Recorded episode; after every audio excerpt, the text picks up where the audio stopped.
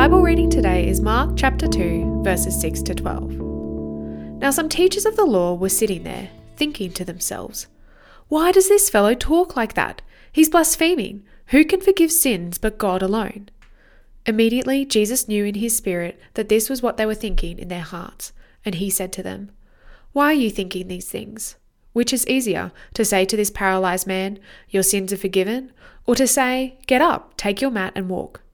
But I want you to know that the Son of Man has authority on earth to forgive sins. So he said to the man, I tell you, get up, take your mat, and go home.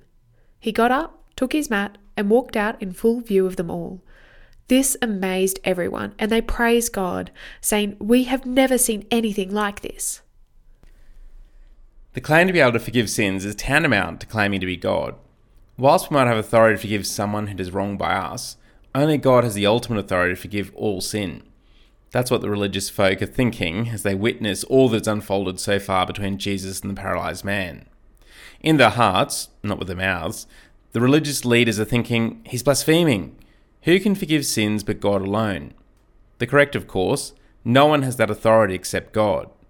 Therefore, it can only mean one of two things that Jesus is a fraud, committing the act of blasphemy, claiming to be someone who he's not, or he is God. No sooner than when their thoughts are finished, Jesus completely shocks them by knowing precisely what they were thinking in their hearts, and then directly challenging them, saying that the Son of Man, that's Jesus, has authority to both heal and forgive. The title Son of Man is a reference to Daniel chapter 7, and the one who have the authority to represent God and authority to dispense God's judgment. How can Jesus substantiate such a weighty claim? Just look at what happens next. Having been told to get up by Jesus, the paralyzed man stands up, takes his mat, and walks out in full view. What phenomenal confirmation. The religious people are asking the right question, but they've tragically failed to grasp the truth that Jesus is God. Jesus' authority is absolutely comprehensive, and when we turn to Him as Lord, we too can be assured of the forgiveness that He offers. Heavenly Father, we thank you so much that Jesus does indeed have authority to forgive sins.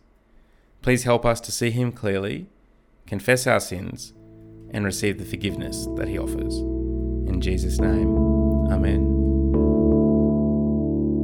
If you have any questions or would like to find out more about our church, visit stbarts.com.au